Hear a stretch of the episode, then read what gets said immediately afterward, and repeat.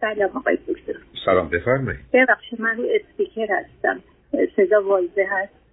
یه مقدار اشکال داره میپیچه اگه بتونید برش دارید ممنون میشم. من یه ذره دستم مشکل داره اگه نه اشکالی نداره اشکالی نداره.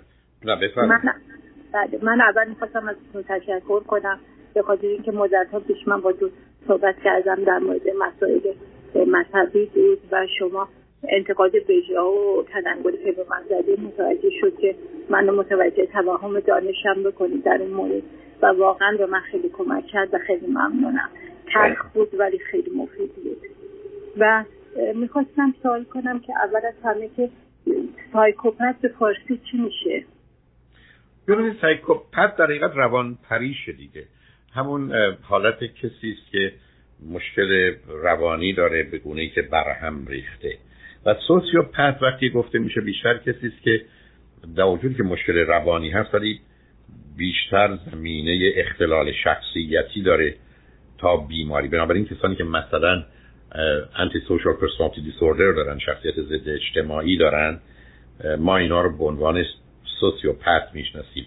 یعنی کسانی که یه اشکالی در چارچوب زمینه های اجتماعی دارن. یعنی مثلا یه جایی رو شیشه های مغازه رو خورد کنن یا یه جایی رو آتیش بزنن. یا اگر سگ و گربه رو تو خیابون دیدن مثلا آزار بدن. یا اگر فرض کنید پیرزنی پیر مرد فقیری رو هملسی رو بی خانمانی رو آخر شب پیدا کردن مثلا آزارش بدن. زمینه کاملا روانی است ولی جنبه اجتماعی داره.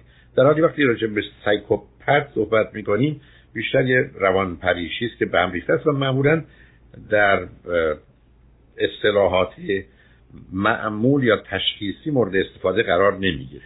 این درست مثل آدم نوراتیک یا عصبیه نه آدم عصبانی که یه گفتگویی میان افراد متخصص در این رشته ولی مشخص به عنوان یه بیماری حداقل بر اساس ملاک های امروز تعریف نمیشه. بله اون وقت چطوره که آدمایی که سایکوپت هستن اینا وقتی تو قدرت قرار می‌گیرن بعد یه شخصی از شخصیت تاریخی وقتی میشن اونا رو به عنوان آدمای شجاع ازشون یاد می‌کنن. مثلا آقا محمد خان قاجار. من خودم نمی‌دونم شاید اشتباه کنم. یا آقای خمینی. از نظر من شخصیت های سایکوپتی بودن و من نمی‌دونم واقعا اونا حسی داشتن که بخواد حس شجاعت داشته باشن حس ترسی داشتن چون حس ترسی حس واقعیه. و من نمی‌دونم وقتی شجاعت تقسیم می‌کردم همه دادم به اونا. واسه همین به من هیچی نرسید واقعا البته نه البته اینکه شما یه همچی تصمیمی گرفتید برای این دو نفر که اشاره کرد خب انتخاب شماست. در حال یه مقداری بحث و گفتگو است که این تشخیص های روانی ما راجع به افراد اونم وقتی که کاملا از نزدیک باشون آشنا نیستیم بلکه بر اساس اون جنبه اجتماعی یا به حال در اینکه جز گروه موافق یا مخالفیم اظهار نظر می‌کنیم خیلی دقیق و درست نیست. اما موردی که به اشاره کرد اتفاق نکته مهمیه. دو گونه آدم هستن که یا که ناترسی دارند. یکی افراد بسیار سالم و پیشرفته در زمینه های اصول اخلاقی و مسئولیت و یا برخی از اوقات احساس رسالت و میشنی که می‌کنن ناترسن. یعنی براحتی تا پای جان آگاهانه و مهربانانه ایستادن. آگاهانه و مهربانانه ایستادن گروه دوم اتفاقا سوسیوپت سوسیوپت یه حالتی داره که یک اولا از تجربه نمی آموزه که ببینی یه کاری خراب شد نکنه. دوم به پیامد یا عواقب موضوع اونقدر فکر نمی‌کنه. سوم به دلیل اینکه خود درد و رنج برای او هیجاناتی برخی از اوقات لذت بخش به وجود میاره و این همونی که آدم ها رو آزار میده وقتی که به بسیاری از مردم مراجعه می‌کنیم علت ترسشون خیلی از اوقات خود اون موضوع نیست درد و رنجشه. مثل خیلی ها میگن مردن برای من مهم نیست. چگونگی مردن مهمه؟ که حرف درستی هم می‌زنن. و به همین جهت است که بسیاری از آدمای سایکوپت و سوسیوپت ناترسند. و بنابراین اون چیزی که حالا شما اسمشو می‌ذارید ناترسی ولی این ناترسی ناشی از محبت و آگاهی و اخلاق نیست. این ناترسی از خشم و تنفری است که نه تنها نسبت به دیگری به به خود دارن بنابراین حتی با نابودی خودشون هم برخی از اوقات می‌تونن از دیگران انتقام بگیرن. و به همین است که یه چنین افرادی در مراحل خاصی از تاریخ کاملا نقش برجسته رهبری و یا نمایندگی قیام های مختلف رو داشتن. به همین جهت است که وقتی شما میرید سراغ نقش رهبران هم از اینکه به مثبت یا منفی فرض کنید که نلسون مندلا یا گاندی مسئله رهبری دارند مسئله مدیریت ندارند مسئله leadership هست و رهبری و ضمنا شما با یه موجوداتی روبرو هستید هر دو نترسند. هر دو نترسند. ولی این نترسی از سر محبت از سر آگاهی از سر اخلاق و انسانیت و جهت و هدفی که دارند. و در حقیقت به نوعی خودشون رو مانند یه قطره در یه دریا می‌بینن. در حالی که وقتی شما با psychopath و sociopath روبرو هستید مسئله اصلی و اساسی خودخواهی ممکنه تا پای مرگ بره ممکنه دست به کارهای بسیار متحورانه و غیر عادی بزنه. ولی از سر خشمه از سر تنفره. از سر حتی نه تنها باز تکرار می‌کنم تنفر از دیگران تنفر از خوده. و به همین جهت که این دوتا رو باید بسیار متوجه بود. چون برخی از اوقات در آدم ها صفاتی است که ممکنه در یه بیمار روانی هم باشه. ولی مهم علتش و هدفش. همینجا باز ارز کنم. موضوع شجاعت در حقیقت یه طیفه. یه جاییش می‌رسه به شجاعت. یه جایی می‌رسه به از خودگذشتگی و فداکاری. نه البته در مفهومی که برخی از ما در خانواده می‌شناسیم در چارچوب مسائل اجتماعی و عمومی و یه طرفش حماقت و خریته. و ناشی از برخی از بیهوشی و بیعقلیه. به همجاست که شما فرض کنید یه بچه یک ساله یک سال و سه چهار ماهه خیلی راحت می‌تونه بره تو فریوی راه بره. نه اینکه شجاعه. برای که اصلا هوشش به او اجازه نمیده که خطر رو حس و احساس کنه. و بنابراین راحت پا میره توی پس کنید خیابان شروع در حالی همین بچه وقتی به دو سال میگیر می‌رسه وقتی میان کنار خیابون میسته حتی دست مادر یا پدرش اگر گرفته کاملا فشار میده. این فشار رو به این دلیل میده که میترسه و ضمن می‌خواد مادرش متوجه باشه که او هم باش هست. همون بچه. در که بسیاری از اوقات به دلیل اینکه بچه ها اون هوش رو ندارن ترسی هم ندارن. به همین دلیل که برخی از اوقات ممکنه تا یه کار یا چاقویی هم به کسی پرتاب کنن ولی به یه سنی که می‌رسند بهره هوشی و ایجاد ارتباط با دیگران و روابطی که در جان می‌شناسن حتی دست به چاقو نمی‌زنن. چرسه به اینکه رو بگیرن و پرتاب کنن. به همین دلیله که آدما با توجه به توانایی هوشیشون و عقلیشون و بعدم نظامی که در ذهنشون چون ببینید مثلا فرض کنید مطالعات مربوط به سوسیوپاتا یا اونایی که شخصیت ضد اجتماعی دارن که من تو سی دی شخصیت ناسالم خودم بهش صحبت کردم. فرض کنید در مقابل دو تا حفره اونها رو قرار داده دو تا سوراخ. توی سوراخ های دست می‌کردن بهشون شکلات می‌دادن. سوراخ دیگه بهشون شوک الکتریکی می‌دادن. که بسیار هم دردناک بوده. ای بسا با حالت بدی و یا جیری فریادی دستشون گشتن بیرون. در حالی که این حفره ها شکل داشته. این کاری که با موشا کردن. ای بسا دایره شکل و مربع شکل بوده. و بنابراین حتی یه بچه دو ساله خیلی زود یاد می‌گیره که دست تو حفره دایره شکل بکنه چون شکلات مربع شکل نکنه چون شوکه ولی این آدمای سی ساله این کارو نمی‌تونن بکنن. بعدم بهشون گفتن تو که دیدی دو دفعه قبل که دست کردی تو این حفره مربع شکل شوک بهت دادن؟ گفت گفتم شاید عوض کردنش. یعنی شما حتی می‌بینید سیستم استدلالی و ماجرای رابطه علت و معلول رو به درستی ارزیابی نمی‌کنن. حتی بعدم می‌تونیم از نظر مغزی بگیم قسمتی از مغزشون که مسئول ارزیابی و پیامدهای لذت یا درده به خوبی کار نمی‌کنه. و به همین جهت است که شما مثلا می‌بینید توی فیلم ها بعض می‌بینید. مثلا یه یه دونه آدم که جسته یا ایوتا نداره یا اگرم داره با وجودی که حرف خاصی هم بهش نزدن یه گوش و کنایی بهش زدن در حالی که ده تا مثلا مرد گردن کلفت عجیب و غریب هستن میره به جنگ اونا. با اونا می‌زنن له و لوردش می‌کنن.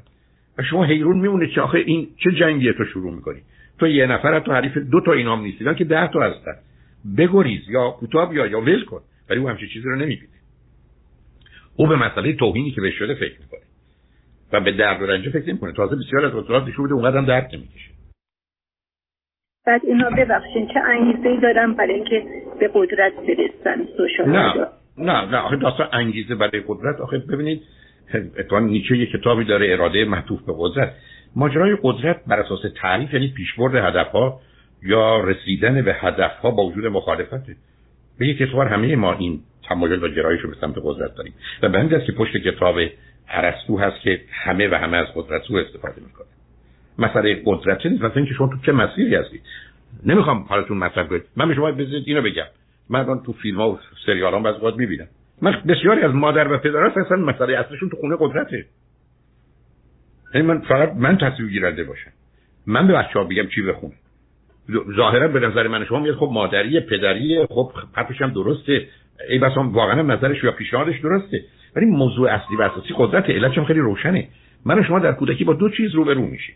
یکی لذت و درده یکی ضعف و قدرت و بین تقریبا یه سال و نیم تا سه سالگی بزرگترین مسئله کودک جنگ قدرت و پاور استراگله به همین که برخی از بچه ها اونجا یاد می‌گیرن اساس رابطه به نوعی در این هست که هرکی که زورش بیشتره می‌تونه برنده باشه. و این ماجرای قانون جنگل که از الحق لمن غلب یعنی حق مال کسی که غلبه می‌کنه یه واقعیت عزیز. هنوزم بسیار از اوقات تو همه زمین ها هست. حتی شما تو روابط عاشقانه به نظر من می‌تونید ببینید. نه شما تعجب نکنید. شما من بگید مسئله انسان چیه؟ بهتون میگم قدرت. و به همین که به درستی گفته شده روزی شما می‌تونید به یه فرد سالم یا یه جامعه سالم برسید که میل و گرایش به این قدرت به حداقل خودش برسه یا نباشه. یعنی من نخوام هیچ مسئولیتی داشته حتی شما می‌دید بسیاری از آدما ای بسا حقوقشون رو افزایش پیدا نمی‌کنه. مسئولیتاش هم دو برابر میشه خطراتشون هم دو برابر میشه ولی دلشون می‌خواد رئیس بشه و این مسئله خیلی به این سادگی نیست. به من میفرمایید در انسان چی نشسته میگم پلیژر اند پین در مغزه. ولی مسئله ضعف و قدرت مسئله که خیلی زود آدما در دوربر خودشون یاد می‌گیرن. حتی معناش این نیست که علیه کسیه. من متوجه میشم برادرم می‌تونه سوار دوچرخه بشه من نمی‌تونم. او می‌تونه خان بخونه کتاب من نمی‌تونم. خب اینا نشانه قدرت و ضعفه. و به همین که بچه های آخر به یه دلایلی آسیب می‌بینن. ولی که عملا با توجه به اینکه اصل برابری میان خواهر و برادر رو به گونه میشنون یا حس می‌کنن می‌بینن برادرشون می‌تونه این کار رو بکنه یا خواهرشون و اون نمی‌تونه بکنه. بنابراین مسئله انسان مسئله قدرت هست حتما هست. به همین جهته که شما در دنیا هم صاحبان قدرت رو دارید سوداگران زور رو دارید و هم سوداگران زر رو دارید. بعدم در یه جامعه مانند امریکا شما وقتی نگاه می‌کنید می‌بینید بدون داشتن زر و ثروت و یا یه گروهی که اون ثروت رو داشته باشن شما جایگاه حکومتی به این راحتی پیدا نمی‌کنید. و به همین که مخارج انتخابات امریکا نه تنها در سطح ریاست جمهوری در خصوص مجلس نمایندگان و سنا صحبت از میلیون ها دلار حتی ده ها و صدها میلیون دلار. به همین است که مسئله اصلی و اساسی انسان بعد از لذت و درد که جنبه عمومی داره و در مغز کاشته شده مسئله قدرت و ضعف هست. اصلا اجتناب ناپذیر این مسئله. حتی شما در فرهنگ خود ما نگاه کنید ما خانداداش داریم خاندایی داریم خانمو داریم. یعنی یک کسی که برجسته تر از بقیه دایی ها یا هست یا برادرانه ما اونها رو برجسته می‌کنیم یا اونا به ما این رو تحمیل می‌کنن؟ نه اون چه اون چه آخه ببینید این یه گفتگوی دیگری است. ماجرا این است که در یه تحلیلی در حقیقت قدرت یه توهمه. چون قدرت وجود نداره آنچه که وجود داره ضعفه. و به همین جهت است که برای نبودن قدرت شما قرار آدم ها ضعیف نباشن. نتیجتا مسئله اصلی و اساسی این است که این آدم ضعیفه که قدرت رو میپذیره و قدرت رو به تدریج به وجود بیاره بله. ببخشید.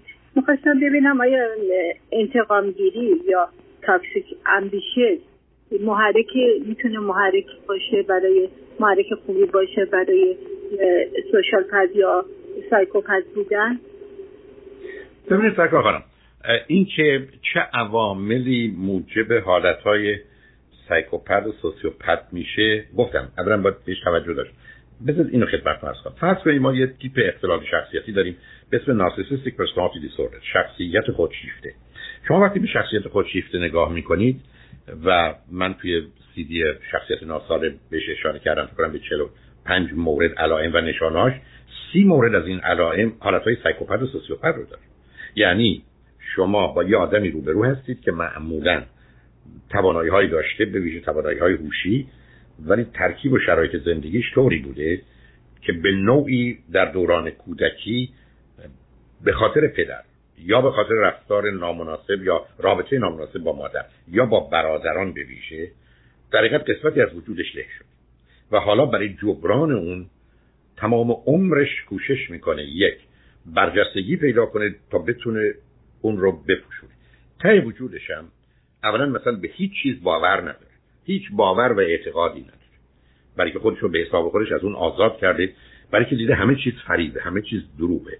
دنیای دروغ بزرگه یه فریب بزرگه. از مادری گرفته پدری گرفته مملکت گرفته خدا گرفته پیغمبر گرفته همه دروغه همه فریده و بنابراین نمی‌خواد بازیچه دست این حالات بشه. بنابراین یه مرحله خودشیفتگی داره. ولی چون به زحمت بسیار خودش رو باد می‌کنه بزرگترین مسئله و مشکلش انتقاده. و در حقیقت همطور که بارها عرض کردم درست مثل بادکنکی که فقط کافی سوزن بخوره و بترکه یعنی مشخصه اصلی خودشیفتگان تحمل اصلا مخالف رو ندارن. و اگر هم شما مثلا فقط بهشون بگید که مثل پاتون رو گذاشتید اینجا مثلا یه چیزی کثیف بود تا پای مرگ شما می‌تونن برن. برای که شما از این طریق اونها رو کوچک کردید یا متوجه فصل عدم توجهشون یا نادانیشون یا مثلا کثیف شدن کفششون. شدید یعنی می‌خوام به شما بگم و این مسئله بسیار بسیار برجسته است. حالا همین آدم می‌تونه زمینه هایی داشته باشه که شخصیت ضد اجتماعی داشته باشه. یعنی اصولا به نوعی در زندگی خطکشی هایی کرده. دشمن فرض کنید سفید یا سیاه دشمن بودایی یا هندوه دشمن مثلا حتی بچه هاست خشم و تنفر داره از افراد سال خورده متنفر از آدم ضعیف.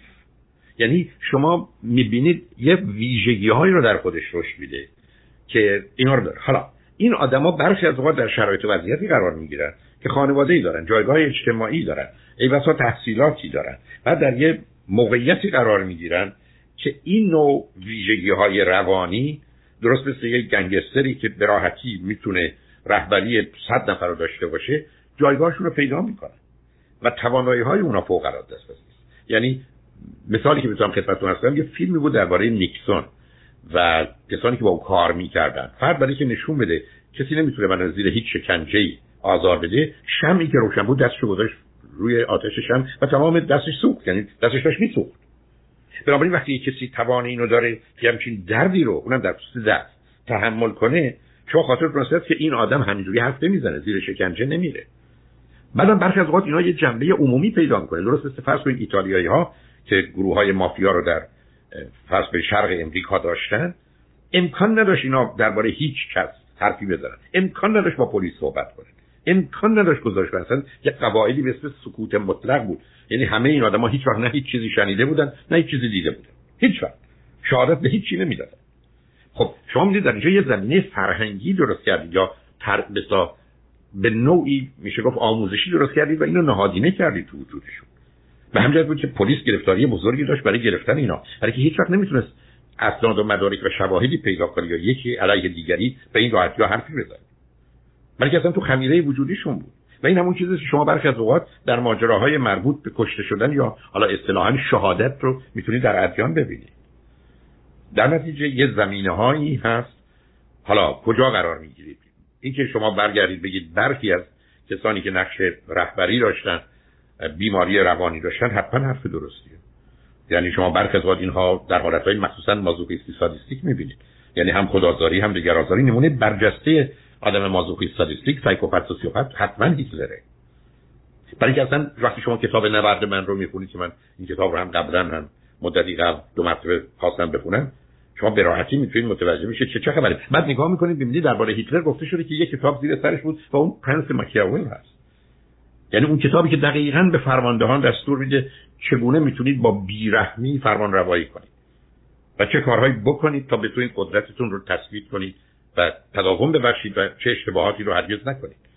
این کتابی که گفته شده زیر سر هیتلر اصلا بود. یعنی هیتلر با خودش این کتاب رو انقدر خونده بود و خیلی ها خوندن خیلی از کسانی که نقش سیاسی داشتن رو خوندن. برای که او اصلا این کتاب رو نوشت به پرنس یه شاهزاده که اصلا چگونه حکومت کنه. و ماکیاولی یا ماکیاولی اصلا به عنوان یه ایده بیرحم سیاسی اون رو می‌شناسیم. برها بله وقت ماکیاولیست و نارسیستیک و سایکوپت اینا مجموعش در دارک تریت قرار می‌گیره. در کجا؟ تریت رو چی به فارسی میگن؟ در چی نفهمیدم؟ در چی؟ ببخشید دارک تریت. من نمی‌دونم. این اصطلاح رو نمی‌دونم. این پس سایکوپت هم نارسیستیکن هم ماکیاولی هستن. یعنی هم انتی سوشال هستن بله. اگه این اینها باور به هیچی ندارن پس مثلا انگیزه اینه که مذهبی باشن و بخوان جانشم تا اونجا بدن این انگیزه کجا میاد؟ و برخی آخه, آخه من نشوارد به چی دلیل حرف بسیار از این فقط تظاهر می‌کنن. مطلقا باور ندارن عزیز. اصلا مسخره می‌کنن. یعنی شما آدمایی رو می‌بینید که بسیار حالت مذهبی دارن و تظاهرات سنگین می‌کنن. ولی وقتی به خانوادهشون نزدیک میشید اصلا برای شما داستانا تعریف می‌کنن ولی که این آدم مطلقا باور به هیچ چی نداشت ممکن آدم محرکی داره برای اینکه یه همچه آدم خودشو تا پای جون برای مثلا یه چیز مذهبی نه آخه شما آخه شما دارید بگید تا پای جون بره نه تا پای جون نمیره تا پای جون برده میشه. این بسیار متفاوت عزیز. که شما فکر تا پای جون میره. برای عرض کردم تنفر از خودم همچنان در وجود دارم. ببینید شما این بحث رو نمی‌تونید این گونه داشته باشید. مگر اینکه یه آدمی رو با آگاهی کامل از ویژگی روانیش بخواید تجزیه و تحلیل کنید. برای اینکه شما یه سوالی رو میفرمایید مثل که بگید انگیزه مردم برای خوندن درس چیه؟ ده تا 20 انگیزه مختلفه. یا چرا آدما تصمیم می‌گیرن که مثلا همسری انتخاب کنن از خودشون خیلی بهتر یا چرا یه تصمیم می‌گیرن همسری انتخاب کنن از خودشون خیلی کمتر؟ ما دلایل کلیش رو می‌شناسیم. ولی این رو نمیشه به صورت چرا اینجوری می‌کنن نمی‌دونم شما راجع به کی در این حرف می‌زنید که به نظر شما؟ چون شما یه چیزی تو ذهنتونه هی می‌خواد این رو با بله. اون تطبیق بدید خب اون این این کار با حرف من اصلا هماهنگی نداره. یعنی این گفتگو یه ذره عمومی است و این خصوصی کردنش تقریبا کار درستی نیست.